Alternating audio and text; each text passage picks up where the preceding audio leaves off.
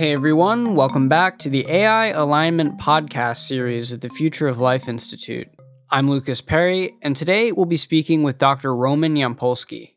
This is the third installment in this new AI alignment series. So, if you're interested in inverse reinforcement learning or the possibility of astronomical future suffering being brought about by advanced AI systems, make sure to check out the first two podcasts in this series.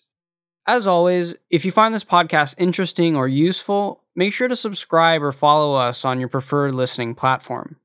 Dr. Roman Yampolskiy is a tenured associate professor in the Department of Computer Science and Engineering at the Speed School of Engineering at the University of Louisville. He is the founding and current director of the Cybersecurity Lab and an author of many books, including Artificial Superintelligence A Futuristic Approach. Dr. Yampolskiy's main areas of interest are in AI safety, artificial intelligence, behavioral biometrics, cybersecurity, digital forensics, games, genetic algorithms, and pattern recognition. Today, we cover key concepts in his papers and books surrounding AI safety and artificial superintelligence in AGI, his approach to AI alignment, how AI security fits into all this, and we also explore audience submitted questions. This was a very enjoyable conversation, and I hope you find it valuable. And with that, I give you Dr. Roman Yampolskiy.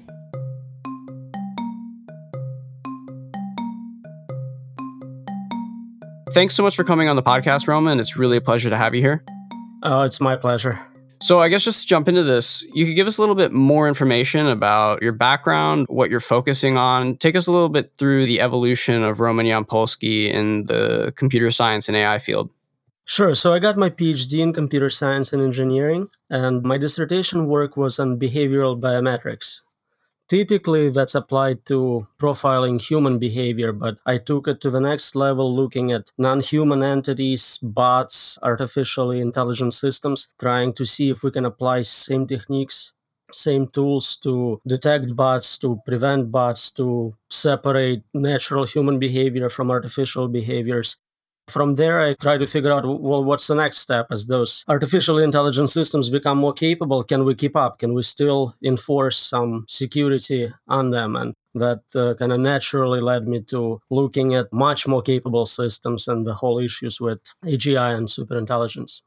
Okay, so in, terms of applying biometrics to AI systems or software or computers in general, what does that look like and what is sort of the end goal there? Like, what are the metrics of the computer that you're measuring and to what end are they used and what information can they give you? So, the good example I can give you is from my dissertation work again. I was very interested with poker at the time the poker rooms online were still legal in us and completely infested with bots. I, I, had a few running myself. So i knew about the problem and i was trying to figure out ways to automatically detect that behavior figure out which bot is playing and prevent them from participating draining resources. So that's one example where you just have some sort of computational resource and you want to prevent spam bots or anything like that from stealing them. Mm, okay okay that's cool so before you've arrived sort of at this AGI and superintelligence stuff, could you explain a little bit more about what you've been up to? It seems like you've done a lot in computer security. So could you unpack a little bit about that?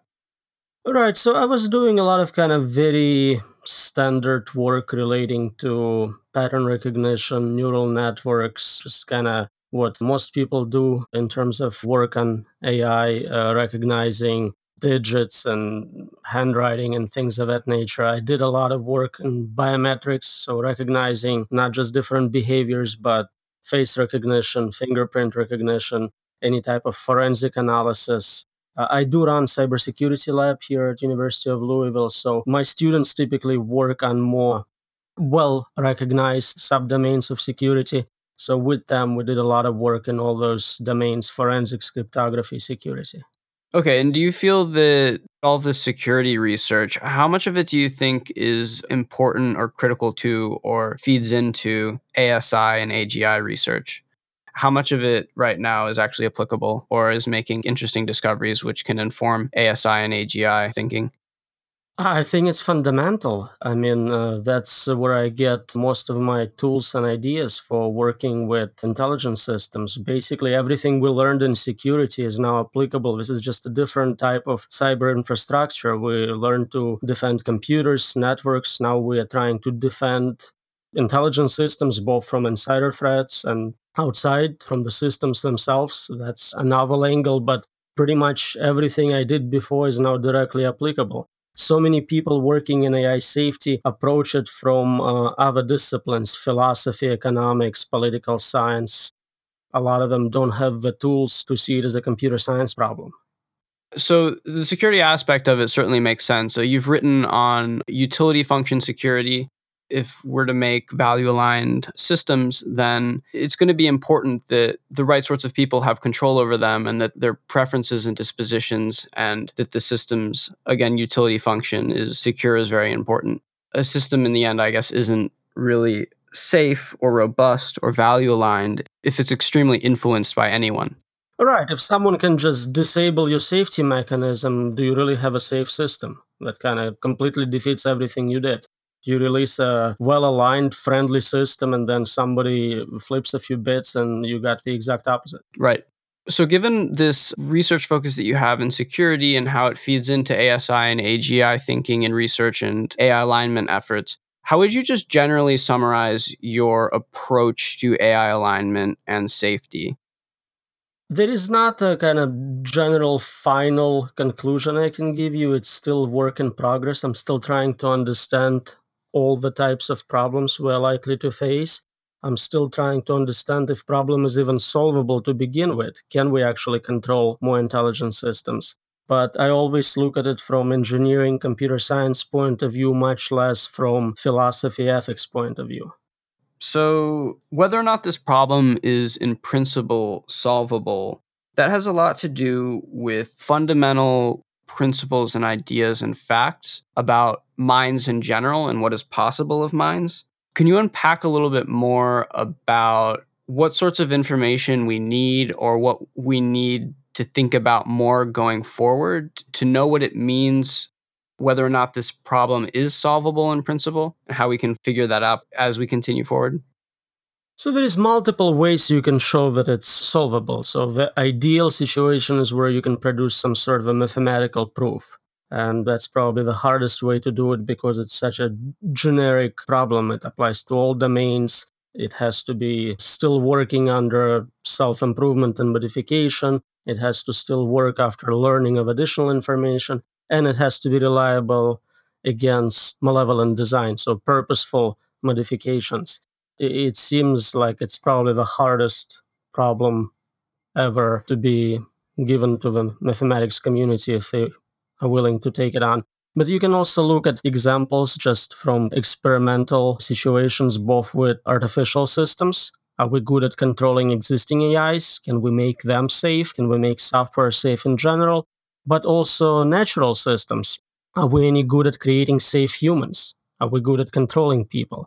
Right now, it seems like after millennia of effort coming up with legal framework, ethical framework, religions, all sorts of ways of controlling people, we are pretty much failing at creating safe humans, right? I guess in the end, that might come down to fundamental issues in human hardware and software like the reproduction of human beings through sex and the way that genetics functions just creates like a ton of variance in each person, which each person has different dispositions and preferences and other things. And then also the way that I guess software is run and shared across culture and people creates more fundamental issues that we like might not have in software and machines because they work differently. But are there existence proofs, I guess, with AI, where AI is sort of super intelligent in a narrow domain, or at least above human intelligence in a narrow domain, and we have control over such narrow systems. So, would it be potentially generalizable that as you sort of aggregate more and more AI systems, which are super intelligent in narrow domains, that as you sort of aggregate that or create an AGI, which sort of has meta learning, we would be able to have control over it given these existence proofs in narrow domains? There are certainly such examples in narrow domains. So if we're creating, for example, a system to play chess, we can have a single number measuring its performance. We can control whatever is getting better or worse. So that's quite possible in this very limited linear domain. The problem is as complexity increases, you go from this n body problem equals one to n body equals infinity. And that's very hard to solve, both computationally and in terms of just understanding what in that hyperspace of possibilities is a desirable outcome. It's not just gluing together a few narrow AIs. Like, okay, I have a chess playing program, I have a Go playing program. If I put them all on the same PC, do I now have general intelligence capable of moving knowledge across domains? Not exactly. And whatever safety you can prove for limited systems, not necessarily will be transferred to a more complex system which integrates the components. Very frequently, when you add two safe systems, the merge system has uh, backdoors, has problems, and same with adding additional safety mechanisms. A lot of times you will install a patch for software to increase security, and a patch itself has additional loopholes. Right, right. It's not necessarily the case that in the end, AGI is actually just going to be sort of like an aggregation of a lot of AI systems which are super intelligent in narrow domains. Rather, it potentially will be something more like an agent which has very strong meta learning so, learning about learning and learning how to learn and just learning in general, such that all the sort of processes and things that it learns are like deeply integrated at a lower level. And there's sort of like a higher level thinking that is able to execute on these things that it learns. Is that so? That makes a lot of sense. Okay. So, moving forward here, it would be nice if we could go ahead and explore a little bit of, of, the key concepts in your books and papers and maybe get into some discussions there. I don't want to spend a lot of time talking about each of the terms and having you define them as people can read your book, Artificial Superintelligence, a futuristic approach, and they can also check out your papers and you've talked about these in other places. But I think it'll be helpful for giving some background in terms that people might not exactly be exposed to. Sure. So, moving forward, what can you tell us about what AI completeness is? So it's a somewhat fuzzy term, kind of like Turing test. It's not very precisely defined, but I think it's very useful. It seems that there are certain problems in artificial intelligence and in general which require you to pretty much have general intelligence to solve them. So if you are capable of solving one of them, then by definition, we can reduce other problems to that one and solve all problems in AI. In my papers, I talk about passing Turing test as being the first such problem, right? If you can pass unrestricted version of a Turing test, you can pretty much do anything. Right. And so I think people have some confusions here about what intelligence is and the kinds of minds that can solve Turing tests completely and the architecture that they have and whether that architecture means they're exactly intelligent. So I guess some people have this kind of intuition or idea that you could have a sort of system that had meta learning and learning and was able to sort of think as a human does in order to execute a Turing test. But then potentially uh, other people have an idea, and this may be misguided, where a sort of sufficiently complicated tree search or Google engine on the computer would be able to pass a Turing test, and that seems potentially kind of stupid. Is the latter idea a myth? Or if not, how is it just as intelligent as the former? So, to pass an unrestricted version of a Turing test against someone who actually understands how AI works is not trivial. You can't do it with just lookup uh, tables and decision trees.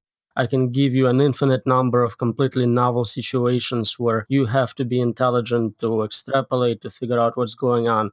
I think theoretically you can think of an infinite lookup table which has every conceivable string for every conceivable previous sequence of questions, but in reality it just makes no sense. Right. So they're going to be sort of like cognitive features and logical processes and things like inferences and extrapolation and logical tools that human use that almost must necessarily come along for the ride in order to fully pass a Turing test.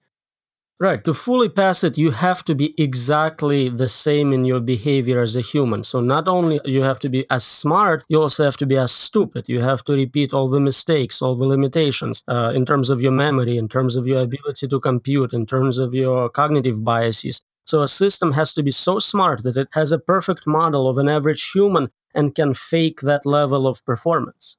So it seems like in order to pass a Turing test, the system would either have to be an emulation of a person and therefore almost essentially be a person just on different substrate, or it would have to be super intelligent in order to run an emulation of a person or a simulation of a person. It has to have a perfect understanding of an average human. It kind of goes together with value alignment, right? You have to understand what a human would prefer or say or do in every situation. And that does require you to understand humanity. Would that function successfully at a higher level of general heuristics about what an average person might do? Or does it require sort of a perfect emulation or simulation of a person in order to fully understand what a person would do in such an instance? I don't know if it has to be perfect. I think there are certain things we can bypass and just kind of read books about what a person would do in that situation. But you do have to have a model complete enough to produce good results in novel situations. It's not enough to know, okay, most people would prefer ice cream over getting a beating, something like that, right? You have to figure out what to do in a completely novel setup where you can just look it up on Google. So, moving on from AI completeness, what can you tell us about the space of mind designs and the human mental model and how this fits into AGI and ASI and, and why it's important? So a lot of this work was started by Yudkowsky and other people. The idea is just to understand how infinite that hyperspace is. You can have completely different sets of goals and desires from systems which are very capable optimizers. So they may be more capable than an average human or a best human, but uh, what they want could be completely arbitrary. So you can't make assumptions along the lines of, well, any system smart enough would be very nice and beneficial to us that's just a mistake. If you randomly pick a mind from that infinite universe, you'll end up with something completely weird, most likely incompatible with human preferences. Right. So this is just sort of a, I guess, another way of explaining the orthogonality thesis as described by Nick Bostrom.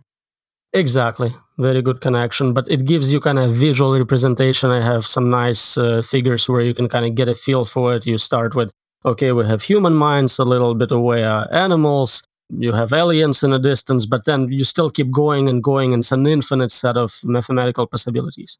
In this discussion of the space of all possible minds, it's a discussion about intelligence, where intelligence is sort of understood as the ability to change and understand the world, and also sort of the preferences and values which are carried along in such uh, minds, however random and arbitrary they are from the space of all possible mind design. One thing which is potentially very important in my view is the connection of the space of all possible hedonic tones within mind space, so the space of all possible experience, and how that maps onto the space of all possible minds. Not to say that there's duality going on there, but it seems very crucial and essential to this project to also understand the sorts of experiences of joy and suffering that might come along for each mind within the space of all possible minds. Is there a way of sort of thinking about this more and formalizing it more, such as you do, or does that require some more really foundational discoveries and improvements in the philosophy of mind or the science of mind and consciousness? So I, I, look at this problem, and I have some papers looking at those. So one kind of looks at just the generation of all possible minds sequentially. You can represent each possible software program as an integer, kind of brute force them. It will take infinite amount of time, but you'll get to every one of them eventually. Another recent paper looks at how we can actually detect qualia in natural and artificial agents.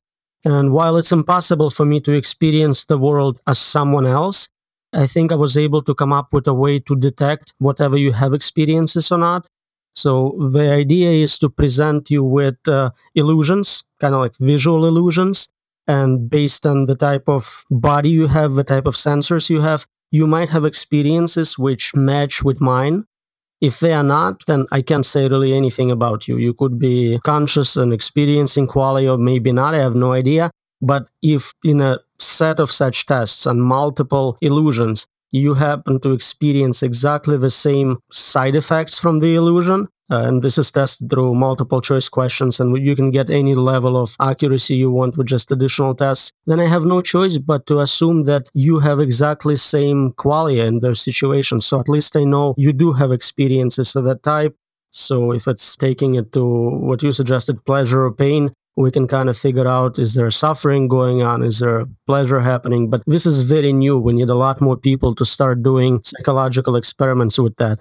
The good news is uh, from existing literature i found a number of experiments where a neural network designed for something completely unrelated still experienced similar side effects as a human natural model just because the two models represent the same mathematical structure So, sorry, the idea here is that by observing effects on the system, that if those effects are also correlated or seen in human subjects, that this is potentially some indication that the qualia that is correlated with those effects in people is also potentially experienced or seen in the machine.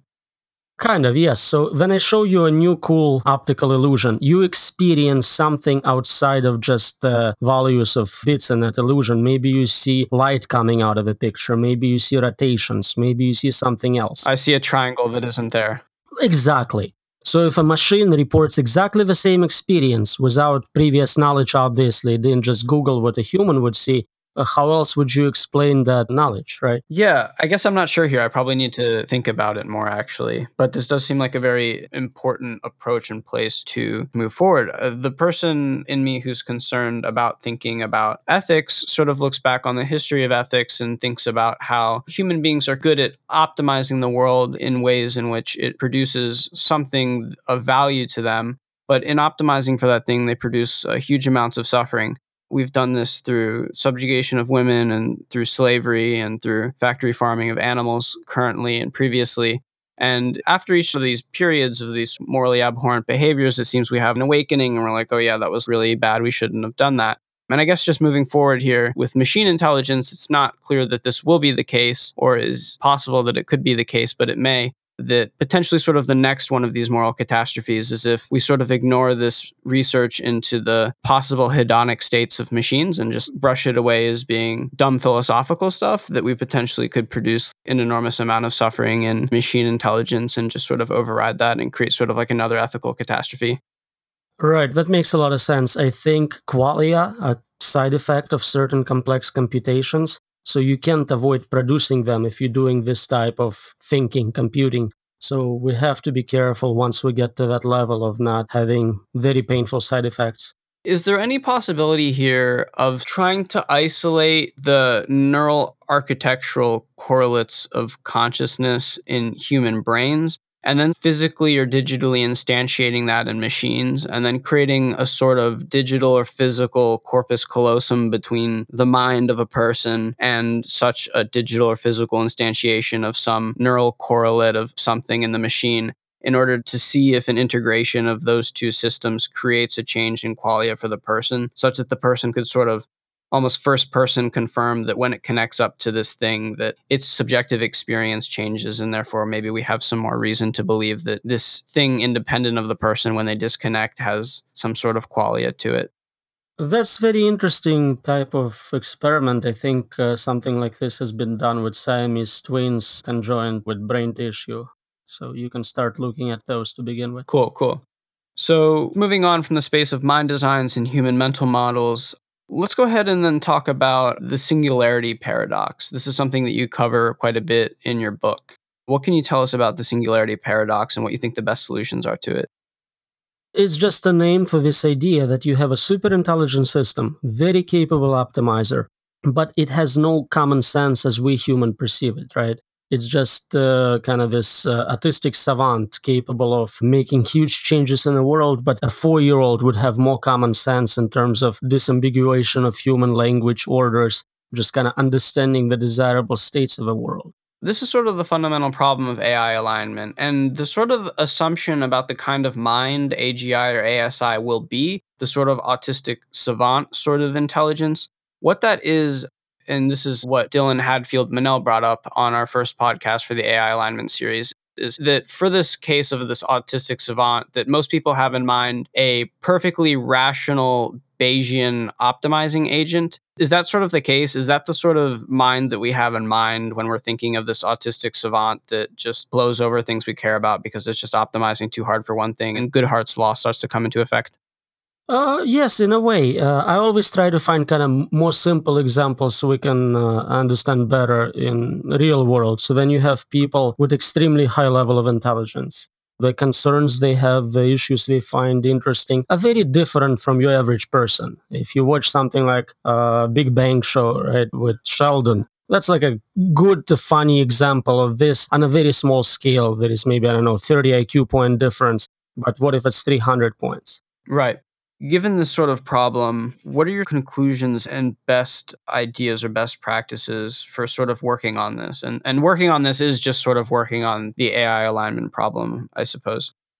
AI alignment is just a new set of words to say we want a safe and secure system which kind of does what we designed it to do. It doesn't do anything dangerous, it doesn't do something we disagree with, it's well aligned with our intentions. So, by itself, the term adds nothing new. It's the, the hard problem is well, how do we do it?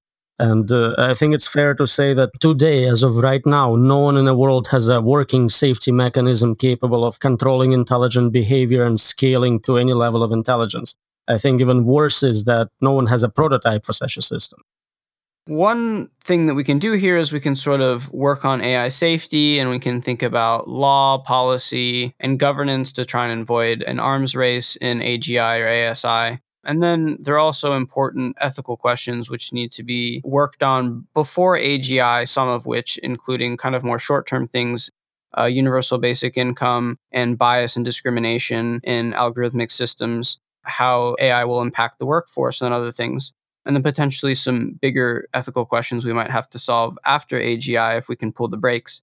In terms of the technical stuff, one important path here is thinking about and solving the confinement problem the method by which we are able to create an AGI or ASI and air gap it and make it so that it is confined and contained to be tested in some sort of environment to see if it's safe. What are your views on that, and what do you view as a potential solution to the confinement problem? So that's obviously a very useful tool to have to test, to debug, to experiment with an AI system. While it's uh, limited in its communication ability, it cannot perform social engineering attacks against designer or anyone else. It's not a final solution, if you will. The system can still uh, escape from such confinement, but it's definitely useful to be able to do experiments on uh, evolving, learning AI. Can I limit access to the internet? Can I limit access to knowledge, encyclopedia, articles? Can I limit output in terms of just text, no audio, no video? Can I do just a binary yes or no? All of it is extremely useful. We uh, have special air gap systems for studying computer viruses uh, to understand how they work, who they communicate with. This is just taking it to the next level of malevolent software. Right. So there's sort of this I guess, general view, and I think the Eliezer has participated in some of these black boxing experiments where you pretend as if you are the ASI and you're trying to get out of the box and you practice with other people to see if, if you can get out of the box. And out of sort of discussions and thinkings on this, it seems that some people thought that it's almost impossible to confine these systems. Do you think that that's misguided, or what are your views on that? I agree that long term you absolutely cannot confine a more intelligent system. I think short term, while it's still developing and learning, it's a useful tool to have. The experiments Eliezer did very novel at the time, but I wish he made public all the information to make them truly scientific experiments where people can reproduce them properly, learn from them. Simply saying that this guy who now works with me let me out is not the optimal way to do it. Right, but I guess the concern there is with confinement experiments is that explaining the way in which it gets out is potentially an information hazard. Uh, yeah, people tend to call a lot of things informational hazards. Those things certainly exist. If you have source code for AGI, I strongly recommend you don't make it public. But we've been calling a lot of things informational hazard. I think the best examples is uh, Roko's uh, Basilisks, where essentially it was a new way to introduce Christianity, right? If I tell you about Jesus and you don't follow him, now you're going to hell. If I didn't tell you about Jesus, you'd be much better off. Why did you tell me? And kind of deleting it just makes it grow bigger, and it's like Streisand effect, right? You promoting this while you're trying to suppress it. I think you have to be very careful in calling something an informational hazard because you're diluting the label by doing that. Here's something I think we can potentially get into the weeds on and then we may disagree about and have some different views on. Would you like to just go ahead and unpack your belief? First of all, go ahead and explain what it is and then explain your belief about why machine ethics in the end is the wrong approach or a wrong instrument in AI alignment. So the way it was always done in philosophy, typically, everyone tried to publish a paper suggesting, okay, this is a set of ethics we need to follow.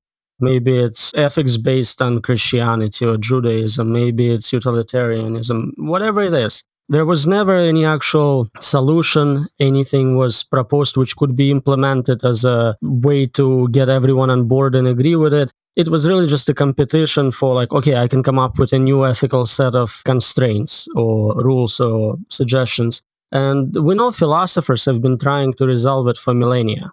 They failed miserably why somehow moving it from humans to machines will make it easier problem to solve where a single machine is a lot more powerful and can do a lot more with this uh, is not obvious to me. So I, I, think we're unlikely to succeed by doing that. The theories are contradictory ill-defined they compete. So it doesn't seem like it's going to get us anywhere to continue unpacking your view a bit more, instead of machine ethics, where we can understand machine ethics as the instantiation of normative and meta ethical principles and reasoning in machine systems to sort of make them moral agents and moral reasoners, your view is instead of using that, we should use safety engineering. Would you like to just unpack what that is? To return to the definition you propose, so for every ethical system, there are edge cases which backfire tremendously, right? You can have an AI, which is a meta ethical decider, and it figures out, okay, the best way to avoid human suffering is to not have any humans around. You can defend it from philosophical point of view, right? It makes sense. But is that a solution we would accept if a much smarter system came up with it? No, but I that's just value misalignment, I think. I don't think that there are any sort of like there are, in principle, possible moral systems where you say suffering is so bad that we shouldn't risk any of it at all ever, therefore life shouldn't exist. Right, but then you make AI the moral agent. That means it's making moral decisions. It's not just copying what humans decided, even if we can somehow figure out what the average is. It's making its own novel decisions using its super intelligence. So it's very likely it will come up with something none of us ever considered. The question is, will we like it? Right. So I guess just for me here, I understand why AI safety engineering and technical alignment efforts are so very important and intrinsic. And I think that it's really constitutes a lot of the AI alignment problem. I think that given that the universe has billions and billions and billions of years left to live, that the instantiation of machine ethics in AGI and ASI is you can't hold off on it and it must be done. You can't just have an autistic savant super species on the planet that you just never imbue with any sort of ethical epistemology or meta ethics because you're afraid of what might happen. You might want to do that extremely slowly and extremely carefully, but it seems like machine ethics is ultimately an inevitability.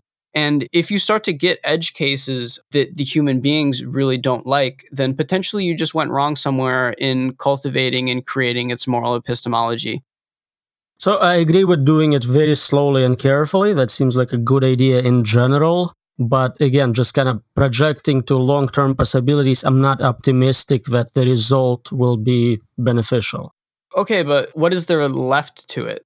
If we think of the three cornerstones of AI alignment as being law, policy, governance, then we have ethics on one corner, and then we have technical AI alignment on the other corner. So we have these three corners. And if we have, say, AGI or ASI around 2050, which I believe is something a lot of researchers kind of give a 50% probability to, then Imagine we simply solve technical AI alignment and we solve the law policy and governance coordination stuff so that we don't end up having an arms race and we mess up on technical alignment or someone uses some singleton ASI to malevolently control everyone else. Then we still have this the ethical issues in the end. Even we have like a perfectly like corrigible and docile intelligence, which is sort of tuned to the right people and sort of just takes the right orders, then whatever that ASI does is still going to be a manifestation and embodiment of the ethics of the people who tell it what to do.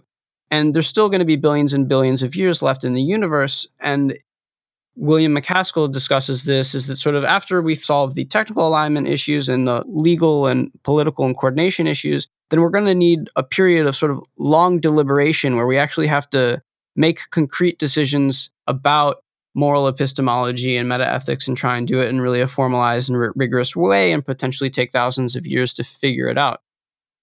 So I'm criticizing this, and that kind of makes it sound like I have a solution, which is something else, and I don't. Hmm. I don't have a solution whatsoever. I just feel it's important to point out problems with each specific approach so we can avoid problems of overcommitting to it.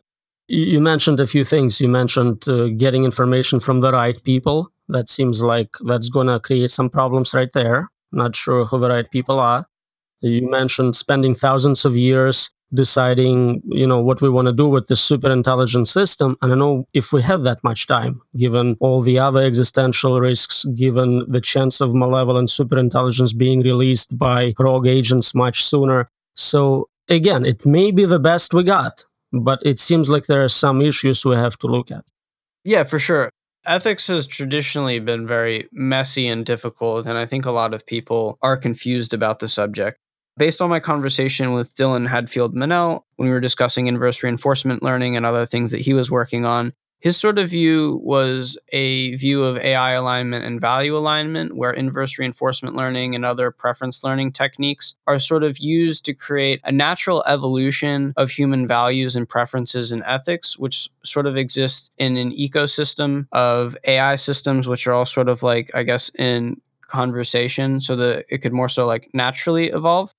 Natural evolution is a brutal process. It really has no humanity to it. It exterminates most species. I don't know if that's the approach we want to simulate. Not an evolution of ideas?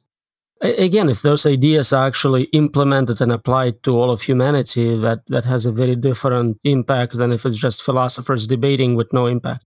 In the end, it sort of seems like a very difficult end frontier to sort of think about and move forward on figuring out what we want and what, what we should do with a sort of plurality of values and preferences and whether or not we should take a view of moral realism or moral relativism or anti-realism about ethics and morality. Those seem like extremely consequential views or positions to take when determining sort of the fate of the cosmic endowment. I agree completely on how difficult the problem is. So moving on from machine ethics you wrote a paper on leak proofing the singularity. Would you like to go ahead and unpack a little bit about what you're doing in that paper and how that ties into all of this? So that's just AI boxing. That was the response to David Chalmers' paper, and he talks about AI boxing as leak proofing. So that's the title we use, but it's just a formalization of the whole process, formalization of the communication channel, what goes in, what goes out, it's a pretty good paper on it. And it again kind of relies on this approach of using tools from cybersecurity to formalize the whole process. So for a long time, experts in cybersecurity attempted to constrain regular software, not intelligent software, from communicating with other programs and outside world and operating system. And we're looking at how that was done, what different classifications uh, they used for side channels, and so on. One thing that you also touch on would you like to go ahead and unpack like wireheading, addiction, and just mental illness in general in in machine systems and AI? So it seems like there is a lot of uh, mental disorders people experience. The only example of general intelligence we have, and more and more we see similar problems show up in uh, artificial systems which try to emulate this type of intelligence. And it's not surprising. And I think it's good that we have this body of knowledge from psychology, which we can now use to predict likely problems and maybe come up with some solutions for them. So, wireheading is essentially this idea of agent not doing any useful work, but just stealing the reward channel. So if you think about having kids and there is a cookie jar and they get rewarded every time they clean their room or something like that with a cookie, well, they essentially can just find the cookie jar and get direct access to the reward channel, right? they kids, so they're unlikely to cause much harm. But if a system is more capable, it realizes you as a human control the cookie jar. Well, now it has incentive to control you. Right. And so there are also these examples with rats and mice that you might be able to discuss a little bit more. The classic experiments on that just created through surgery electrode implants in a brain of some simple animals and every time you provided an electrical shock to that area uh, the animals experienced uh, maximum pleasure like orgasm you don't get tired of. So they bypass getting food having sex playing with toys. They just sat there pressing the button. If you made it where they have to walk on electrocuted fans to get to the button it wasn't a problem they would do that. So it completely messes with usefulness of an agent Right. And and I guess just in terms of touching on the differences and the implications of ethics here is that one with sort of consequentialist views, which are sort of very impartial and unspeciesist, can potentially view wireheading as ethical or sort of the end goal. Whereas other people view wireheading as basically abhorrent and akin to something terrible that you would never want to happen. So there's also, again, I think a very interesting ethical tension there. It goes, I think, to the whole idea of simulated reality and virtual worlds.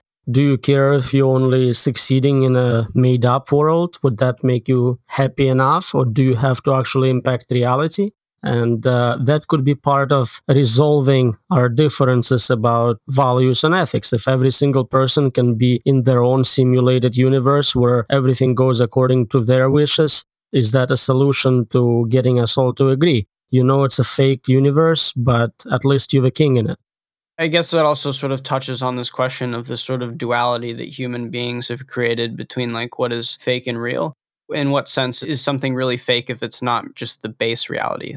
is there really fundamental value in the thing being the base reality? And do we even live in the base reality? And how does sort of cosmology or ideas that Max Tegmark explores about the multiverse sort of even impact that and how that impact our meta ethics and decision making about the moral worth of wireheading in simulated worlds?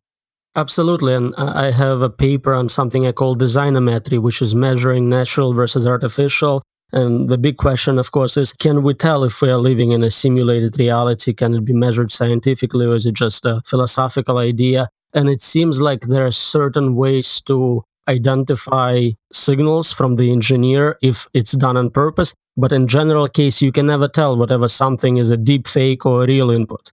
I'd like to discuss that a little bit more with you, but just sort of to back up really quick to finish talking on about uh, psychology and AI. It seems like this has been something that is really growing in the AI community, and it's not something that I really know much about at all. My general understanding is as AI systems become more and more complex, it's going to be much more difficult to diagnose and understand the specific pathways and architectures which are leading to mental illness, and therefore, general diagnosable tools which observe and understand higher level phenomena or behaviors that systems exist that we've developed in psychology would be helpful or implementable here. Is that s- sort of the case in the use case of psychology here? Is really just diagnose mental illnesses, or does it also have sort of a role in developing positive psychology and well being and machine systems?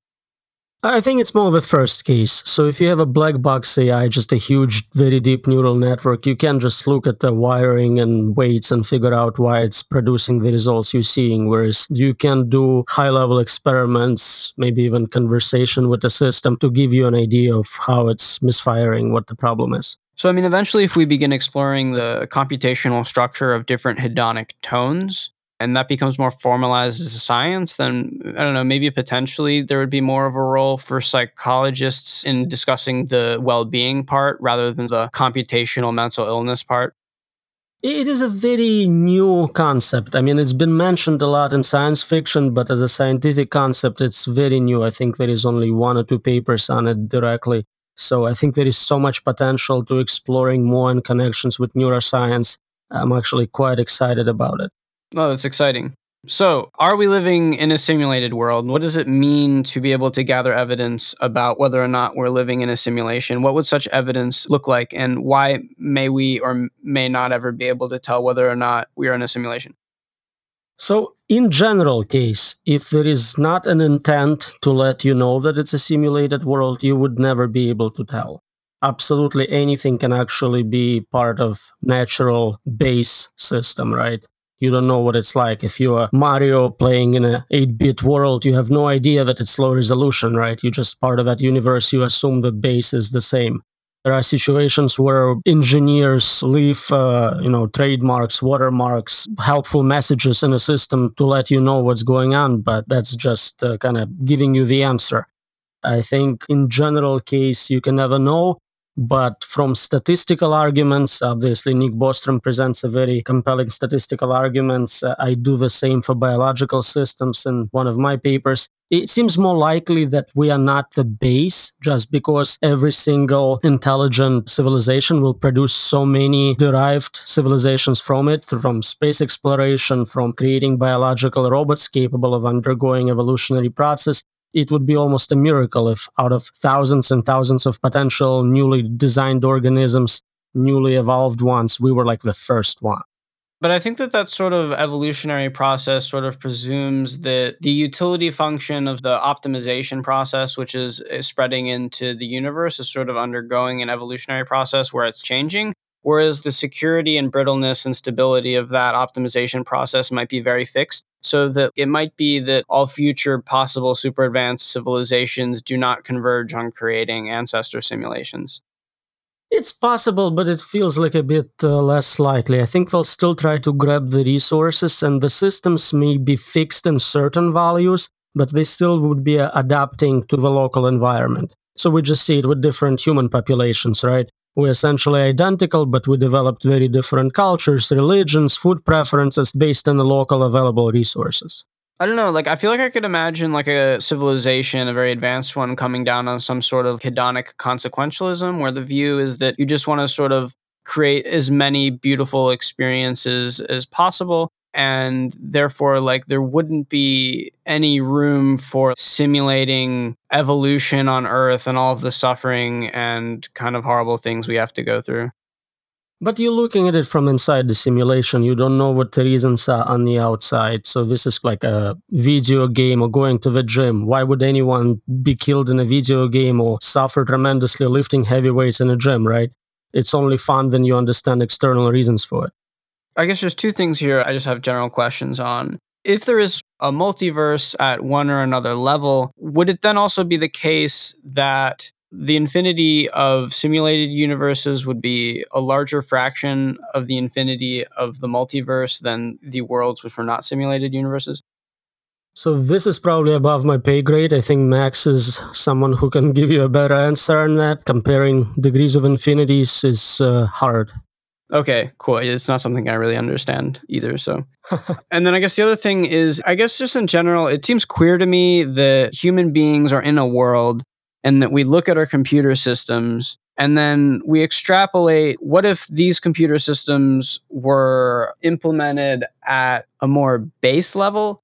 It seems like we're sort of trapped in a context where all that we have to extrapolate about the causes and conditions of our universe are the most fundamental things that we can observe from within our own universe it seems like settling on the idea of, okay, we're probably in a simulation just seems kind of like we're gluing to and finding a cosmogenesis hope in one of the only few things that we can, just given that we kind of live in a universe where there are computers. Does that make sense? It does. And again, from inside the simulation, you are very limited in understanding the big picture. I mean, so much would be easier to understand if we had external knowledge, but it's just not the option we have so far. We learn by kind of pretending to be the engineer in question, and now we design virtual worlds, we design intelligent beings, and the options we have is the best clue we have about the options available to whoever does it on the external level. It's almost as if Mario got to the end of the level and got to the castle. And and then because you got to the castle, like the next, I don't know, level or world started, he was like, maybe outside of this context, there's just a really, really big castle or something that's like making lower levels of castles exist. Right. I agree with that, but I think we have in common this mathematical language. I think that's still universal. So just by studying mathematics and possible structures and proving things, we can kind of learn about what's possible and impossible. Right. I mean, there's this really foundational and fundamental question about the metaphysical realism or anti realism of mathematics. And if there is a multiverse or like a meta multiverse or like a meta meta meta multiverse, only three levels. Only three levels. uh, then, then what is uh? Yeah, then I guess just the implications of a mathematical realism or Platonism or sort of anti-realism at these at these levels would have really big implications. Uh, absolutely, but at this point, I think it's just fun to think about those possibilities and what they imply for what we're doing, what we're hoping to do, what we can do. So I don't think it's a waste of time to consider those things and just generally, this is just something I just I haven't really been updated on. Is this rule about only three levels of regression? Is that just sort of a general principle or rule, kind of like Occam's razor that people like to stick by, or is there any more? No, I think it's something Yudkowsky said, and it's cute and kind of meme-like. Okay, so it's not like serious epistemology. I don't know how well proven that is. He, I think he spoke about levels of recursion initially. Again, it's. I think it's more of a meme. Okay. Okay. I might be wrong on that. I know a lot about memes, less about science. Me too. Uh, cool. So, given all this and everything we've discussed here about AI alignment and superintelligence, what are your biggest open questions right now? What are you most uncertain about? What What are you most looking for key answers on? The fundamental question of AI safety is it solvable? Is control problem solvable? I have not seen a paper where someone gives mathematical proof or even a rigorous argument. I see in some blog posts arguing, okay, we can predict what the chess machine will do, so surely we can control superintelligence, but it just doesn't seem like it's enough. So I'm working on a paper where I will do my best to figure out some answers for that. What is the definition of control and AI alignment? So I guess it's very important to formalize those before you can uh, answer the question, right? If we don't even know what we're trying to do, how can we possibly succeed? The first step in any computer science research project is to show that your problem is actually solvable. Some are not. We know, for example, halting problem is not solvable, so it doesn't make sense to give it as an assignment to someone and wait for them to solve it. If you give them more funding, more resources, it's just a waste. So here it seems like we have more and more people working very hard on different solutions, different methods. But can we first kind of spend a little bit of time seeing how successful can we be? And based on the answer to that question, I think a lot of our governance and uh, legal framework and general decision making about this domain will be impacted by it. So, if your core and key question here is whether or not the control problem or AI alignment is in principle or fundamentally solvable, could you give us a little, like, a quick crash course on complexity theory and computational complexity theory and just things which take polynomial time to, to solve versus exponential time? So that's probably the hardest course you'll take as an undergraduate in computer science. At the time, I hated every second of it. Now it's my favorite subject. I love it. Uh, this is the only professor whom I remember teaching computational complexity and computability. To simplify it, there are different types of problems, and surprisingly, almost all problems can be squeezed into one of those boxes. There are easy problems, which we can just kind of quickly compute. Your calculator adding 2 plus 2 is an example of that. There are problems where we know exactly how to solve them. It's very simple algorithm. Uh, we can call it brute force. You try every option and you'll always get the best answer but there's so many possibilities that in reality you can never consider every option. You're like computing prime numbers. Well, computer numbers are in P. It's polynomial to test uh, if a number is prime. It's actually one of the like somewhat recent papers the last 10 years, a great result, PISA in prime. But uh, there are problems which are called NP complete, and those are usually the interesting problems we care about, and they all reduce to each other. So if you solve one, you solved all of them. And you cannot brute force them you have to find some clever heuristics to get approximate answers, optimize those, and we can get pretty close to that. So examples like traveling salesperson problem. If you can figure out optimal way to deliver pizza to multiple households, if you can solve it in general case, you'll solve like 99% of interesting problems. Then there are some problems which we know no one can ever solve using von Neumann architecture, like a standard computer architecture. And there are proposals for hypercomputation computers with oracles, computers with all sorts of magical properties, which would allow us to solve those very, very, very difficult problems. But that doesn't seem likely anytime soon. The best part of it, I think, is so this idea of oracles. An oracle is a machine capable of doing magic to give you answer to otherwise unsolvable problem. And there are degrees of oracles, right? So there are magical machines, which are more powerful magicians than the magical machine. And none of it is uh, working in practice. It's all purely theoretical. So you start learning about different degrees of magic, and it's pretty cool. Learning and sort of understanding about what, in principle, is fundamentally computationally possible or feasible in certain timeframes within the universe, given the laws of physics that we have, seems to be foundationally important and interesting. It's one of sort of, I guess, the final frontiers not space, but sort of, I guess, solving intelligence and computation and also the sort of hedonic qualia that comes along for the ride. Right, and I guess the magical aspect allows you to escape from your local physics and consider other types of physics and what would be possible outside of this world. What advances or potential advances in quantum computing or other sorts of more futuristic hardware and computational systems help and assist in these problems? I think quantum computing has more impact on cryptography and security in that way. It impacts some algorithms more directly. I don't think there is a determined need for it right now in terms of AI research or AI safety work. It doesn't look like a human brain is using a lot of quantum effects, though some people argue that it's important for consciousness. I'm not sure if there is definitive proof of that experimentally. So let's go ahead now and turn to some questions that we've gotten from our audience. Sounds good. So I guess we're going to be kind of jumping around here between narrow and short term AI and some other questions. It would be great if you could let me know about the state of safety and security in current AI in general and the evaluation and verification and validation approaches currently adopted by the industry.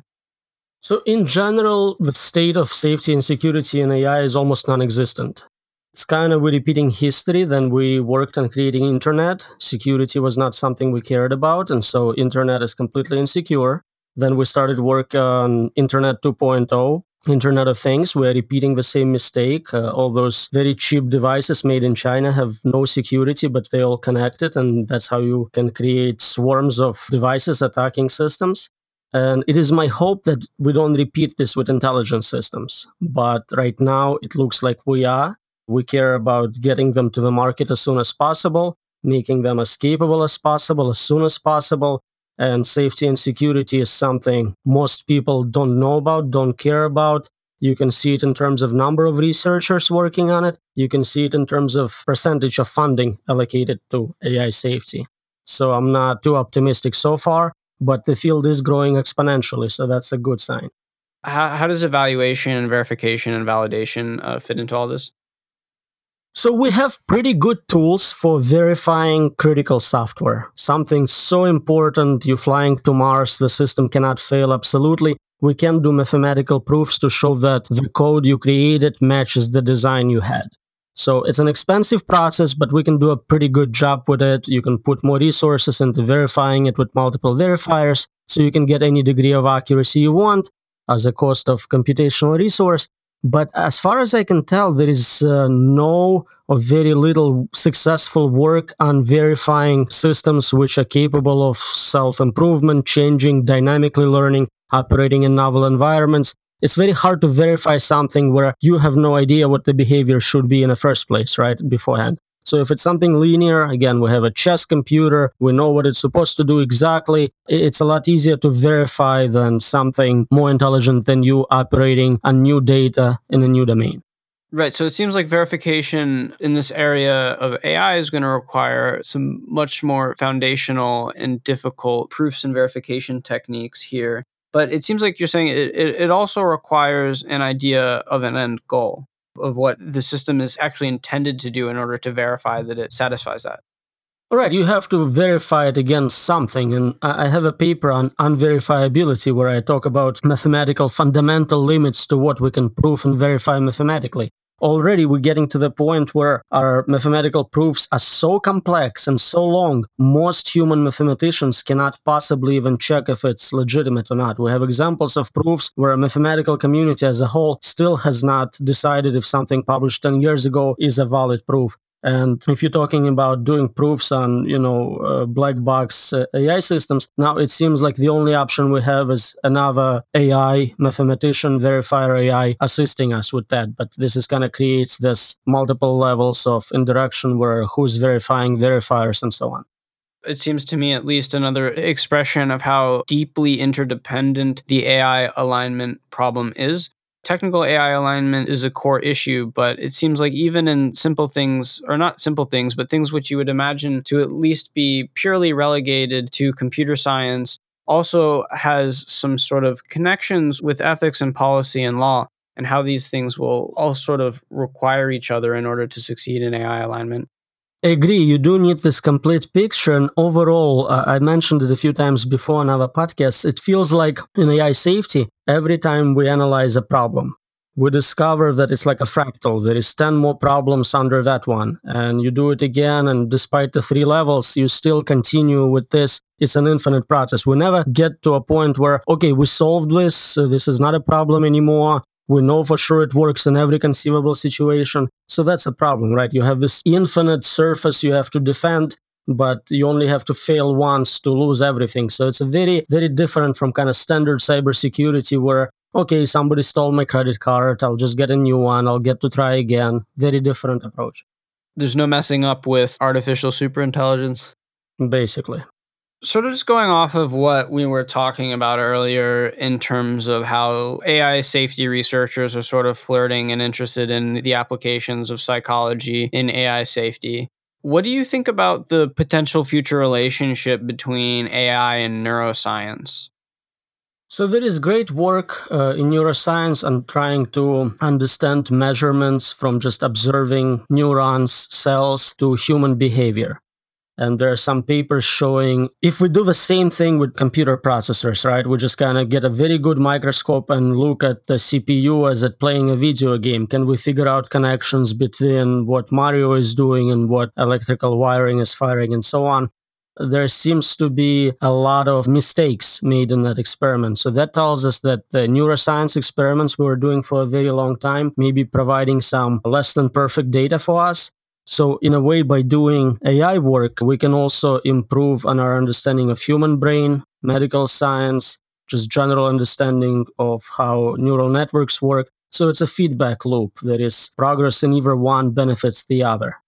It seems like people like Josh Tenenbaum are working on sort of more neuro inspired approaches to creating AGI. It seems that there are some people who have the view or the philosophy that the best way to getting to general intelligence is probably going to be understanding and studying human beings because we're an existence proof that can be studied of general intelligences. What are your views on this sort of approach and the work being done there? I think it's a lot easier to copy answers to get to the results. So in terms of developing capable system, I think it's the best option we have. I'm not so sure it leads to a safe system because if you just copy design, you don't fully understand it. You can replicate it without complete knowledge and then instilling safety into it as a kind of afterthought, as a add-on later on, may be even more difficult than if you designed it from scratch yourself. So a more general strategy and approach, which gets talked about a lot in the effective altruism community.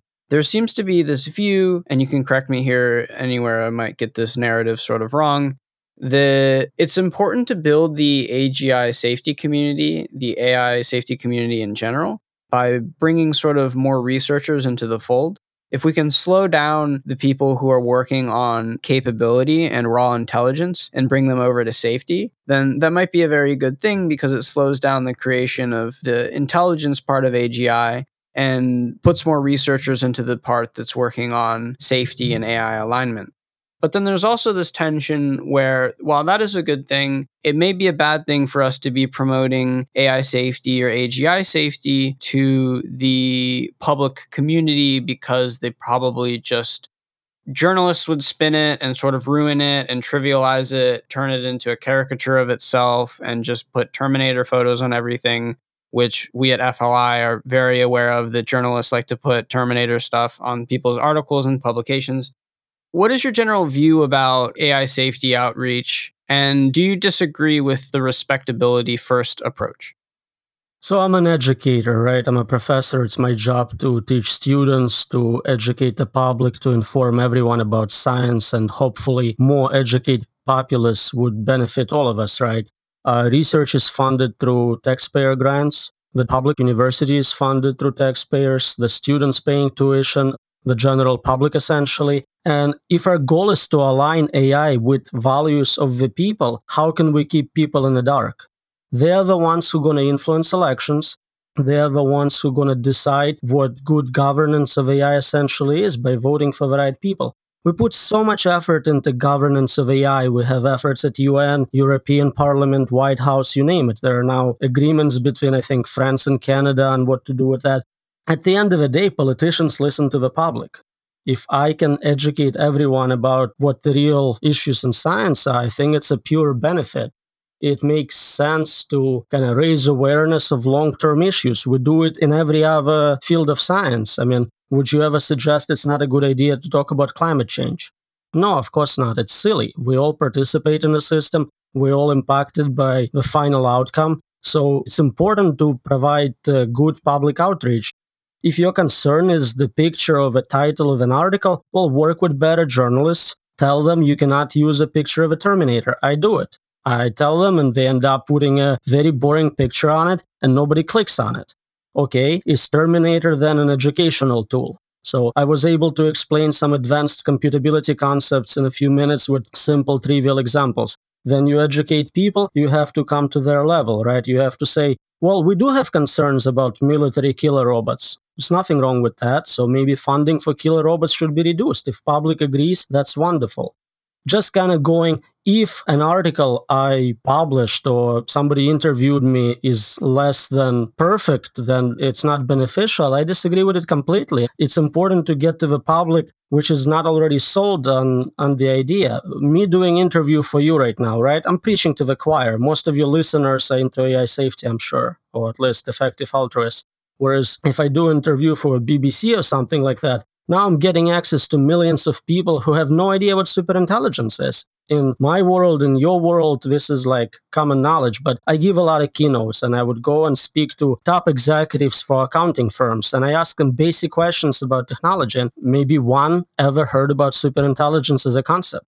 So I think education is always a good thing. Having educated populace is wonderful because that's where funding will eventually come from for supporting our research and for helping us with AI governance. I'm a very strong supporter of outreach, and I highly encourage everyone to do very good articles on it. If you feel that a journalist misrepresents your point of view, get in touch, get it fixed, but don't just say that we're going to leave public in the dark. I definitely agree with that. I sort of don't really like this elitism that is part of the culture within some parts of the AI safety community, which thinks that only like the smartest, most niche people should be aware of this and and working on it given the i guess the safety concerns and the ways which it could be turned into something else. I was a fellow at the singularity institute for artificial intelligence what is now miri. At that time they had a general policy of not publishing they felt it was undesirable and will cause more damage now they publish extensively i mentioned that that may be a good idea a few times but the general idea of buying out top AI developers and turning them to the white side, I guess, and uh, working on safety issues, I think that's wonderful. I mean, we want the top people. It doesn't mean we have to completely neglect less than uh, big names. Everyone needs to be invited to the table in terms of support, in terms of grants. Don't try to think that reputation means that only people at Harvard and MIT work on AI safety. There is lots of talent everywhere. I work with remote assistants from around the world. There is so much talent out there. And I think the results uh, speak for themselves. I get invited to speak internationally. I advise governments, courts, legislative system. I think reputation only grows with such outreach. For sure. And it seems like the education on this, because it can seem fairly complicated and people can be really confused about it, because I think that there are lots of common myths that people have about intelligence and quote unquote consciousness construed in some way other than how I think you or I construe the term consciousness or the idea of free will or what it means to be intelligent. There's just so much room for people to be confused about this issue. And the issue is real and it's coming, and people are going to find out about it whether or not we discuss it now so it seems very important that this happens you know also because like it seems we also exist in a world where something like 40 to 50% of our country is at least kind of skeptical about climate change and climate change education and advocacy is like very important and should be happening but even with all of that education and advocacy there's still something like around 40% of people who are skeptical about climate change and that issue has become politicized where people aren't necessarily interested in like facts at least the skeptics are sort of committed to party lines on the issue. But what would it be without education? If they never heard about the issue, would percentage be zero? I'm not advocating against education. I'm saying that this is an interesting existence case and saying, like, yeah, we need more education about AI issues and climate change issues in general. I think there may be even more disagreement, not so much about how true the problem is, but how to fix it. So it, it uh, turns into a political issue. Then you start talking about let's increase taxation, let's decrease taxation. That's what politicizes it. It's not the fundamental science. So I guess I just want to look this up actually, just to figure out what the general American populace thinks. I think I was a bit wrong. I don't think it's important what the exact percentage is. I think it's the general concept we care about. It's a general concept, but I guess I was just potentially introducing a level of pessimism about why we need to educate people more so about AI alignment and AI safety in general, just because these issues even if you're extremely skillful about them can become politicized and you know just generally the epistemology of america right now is kind of exploding in a giant mess of bullshit so it's just important that we educate clearly and correctly. You don't have to start with like the most extreme examples, right? Don't go with paperclip maximizers or whatever. You can talk about career selection, technological unemployment, you know, basic income. Those things are quite understandable and they provide wonderful base for moving to the next level once you get there. Absolutely. Totally in agreement. So then I guess how would you describe the typical interactions that you get from like mainstream AI and CS researchers who just do sort of standard machine learning and don't know or really think or care about AGI and ASI when you talk to them and pitch to them like hey maybe you should be working on AI safety or hey AI safety is something that is like real that you should care about so you're right, there are different types of people based on their background knowledge. There is group one, which never heard of a concept. It's just not part of their world. So you can start by just sharing some literature and you can follow up later. Then there are people who are in complete agreement with you. They know it's important, they understand the issue, but that's their job, they're working, and I think they're sympathetic to the cause. And then there are people who heard a few kind of not the best attempts to explain what AI risk is. And so they are skeptical. They may be thinking about Terminator movie or something Matrix. And so they're quite skeptical. In my personal experience, if I had a chance to spend 30 minutes to an hour with a person one on one, they all converted. I never had someone who went, you know you told me things but i have zero concern about uh, intelligent systems having bugs in them or side effects or anything like that. So i think it's just a question of spending time and making it a friendly experience. You're not adversaries trying to fight it out. You're just going hey every single piece of software we ever produced had bugs in it and can be hacked how is this different I agree with you, but there also seems to be like these existence proofs and existence cases of people who are computer scientists and who are super skeptical about AI safety efforts and working on ASI safety, like Andrew Ng and others? You have to figure out each individual case on case by case basis, of course, but one, just being skeptical about success of this approach is normal. I told you my main concern is the problem solvable. So that's a degree of skepticism. If we looked at any other industry, let's say we had oil industry and the top executive oil industry said that global climate change is not important just call it redistribution of good weather or something it's not a big deal you would immediately think there is some sort of conflict of interest right but how is this different if you are strongly dependent on development not on anything else it just kind of makes sense that you would be 100% for development i don't think it's unnatural at all again, I think a good conversation and realignment of incentives would do miracles for such cases. It seems like either because Andrew Ng's timelines are so long, or he just thinks that they're fundamentally like there's just really not really a big problem. I think there are some computer scientist researchers who just think there's just like not really a problem because we're making the systems and there are systems so intertwined with us that the values will just sort of, I guess, naturally mesh together or something. And so I'm just surprised, I guess, that from like the mainstream CS and AI people that you don't run into more like skeptics.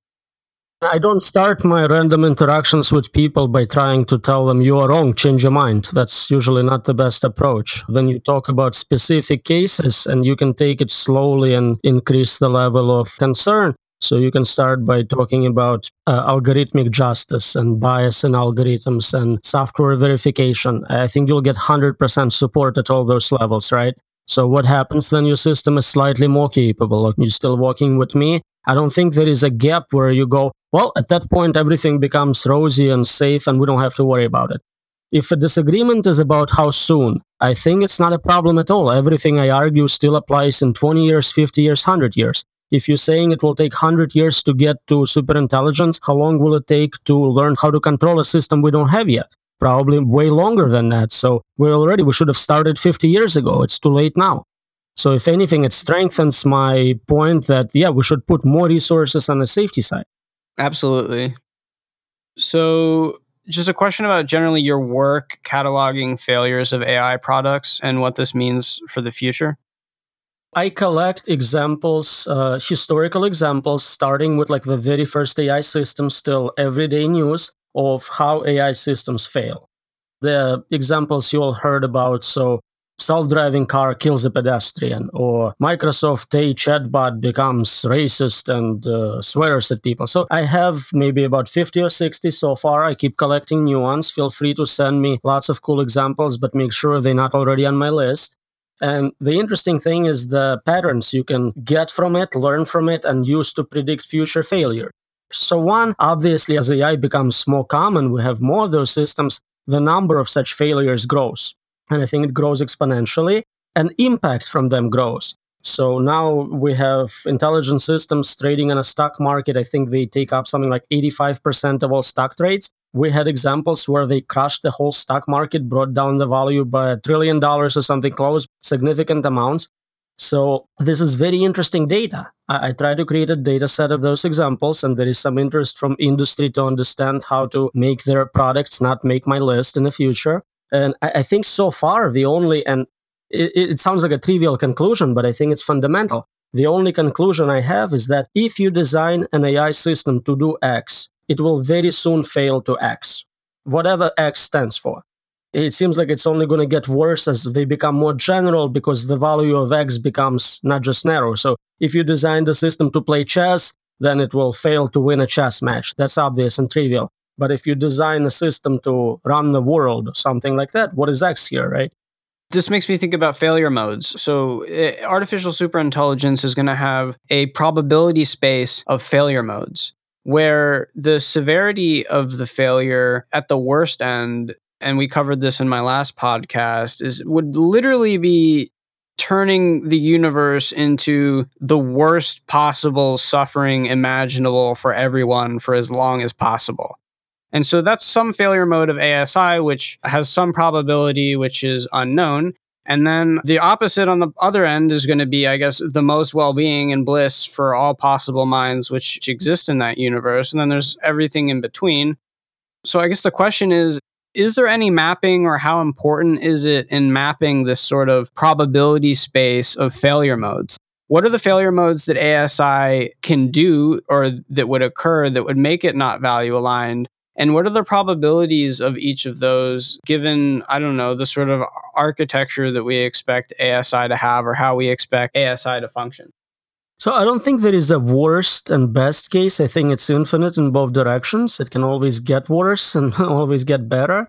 But it's constrained by what is physically possible knowing what we know about physics and within this universe there is a big multiverse out there possibly with uh, different types of physics and simulated environments can create very interesting side effects as well. But that's not the point i also collect predicted failures of future systems part of the same report you can look it up so that's very interesting to see what usually scientists, but sometimes science fiction writers, uh, other people had said as potential examples. So it has things like paperclip maximizer and other examples. I look at predictions, which are predictions but short term. So, for example, we can talk about sex robots and how they're going to fail. When someone hacks them, then they forget to stop. You forget your safe word. You know, there are interesting possibilities.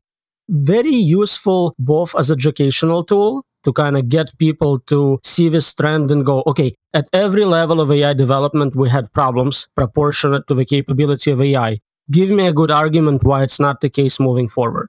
And very useful tool for AI safety researchers to predict, okay, we're releasing this new system tomorrow. It's capable of X. How can we make sure the problems don't follow? I published on this, uh, for example, before Microsoft released their Tay chatbot giving access to users to manipulate your learning data is usually not a safe option. So if they just kind of knew about it, maybe they wouldn't embarrass themselves so bad. Wonderful. So I guess just one last question here. my view was that given like a super intelligence like originating on Earth, there would be like a physical maximum of the amount of matter and energy which it could manipulate given our current understanding and laws of physics, um, which are certainly subject to change if we gain new information. So there is something which we could call, as Nick Bostrom explains, the cosmic endowment, which is sort of the sphere around an intelligent species which is running a super intelligent optimization process where the sphere represents the maximum amount of matter and energy, aka galaxies, a superintelligence can reach before the universe expands so much that it's no longer able to get beyond that point. Why is your view that there isn't a potentially physical best or physical worst thing that that optimization process could do? Computation is done with respect to time it may take you twice as long to compute something with the same resources, but you'll still get there, right? If you don't have limits on your time or you create uh, subjective time for whoever is experiencing things, you can have uh, computations which are not in parallel, serial computation devoted to a single task. And it's quite possible to create, uh, for example, levels of suffering which progressively get worse, I think again, I don't encourage anyone experimenting with that, but it seems like things can get worse, not just, you know, because of limitations of how much computing I can do. All right. It's really been a wonderful and exciting conversation, Roman. So, if people want to check out your work or to follow you on Facebook or Twitter or wherever else, where do you recommend people go to read these papers and follow you? I'm very active on social media. I do encourage you to follow me on Twitter, Roman Yam, or on Facebook, Roman Yampolskiy. Just Google my name. My Google Scholar has all the papers and just kind of trying to make a sale here. I have a new book coming out, Artificial Intelligence, Safety and Security. It's an edited book with all the top AI safety researchers contributing, and it's due out uh, in August, mid August, already available for pre sale. Wow. Okay. And where can people get that on, on Amazon? Amazon is a great option. Uh, it's published by CRC Press, so you have uh, multiple options. Right now, I think it's available as a soft cover and hardcover, which are a bit pricey. It's a huge book, about 500 pages. Most people would publish it as five book anthology, but you get uh, one volume here. It should come out as a very affordable digital book as well, about $30 for 500 pages. Wonderful. That sounds exciting. and looking forward to getting my hands on that. Thanks again so much for your time. Uh, it's really been an interesting conversation. My pleasure, and good luck with your podcast. Thanks so much. If you enjoyed this podcast, please subscribe, give it a like, or share it on your preferred social media platform. We'll be back again soon with another episode in the AI Alignment series.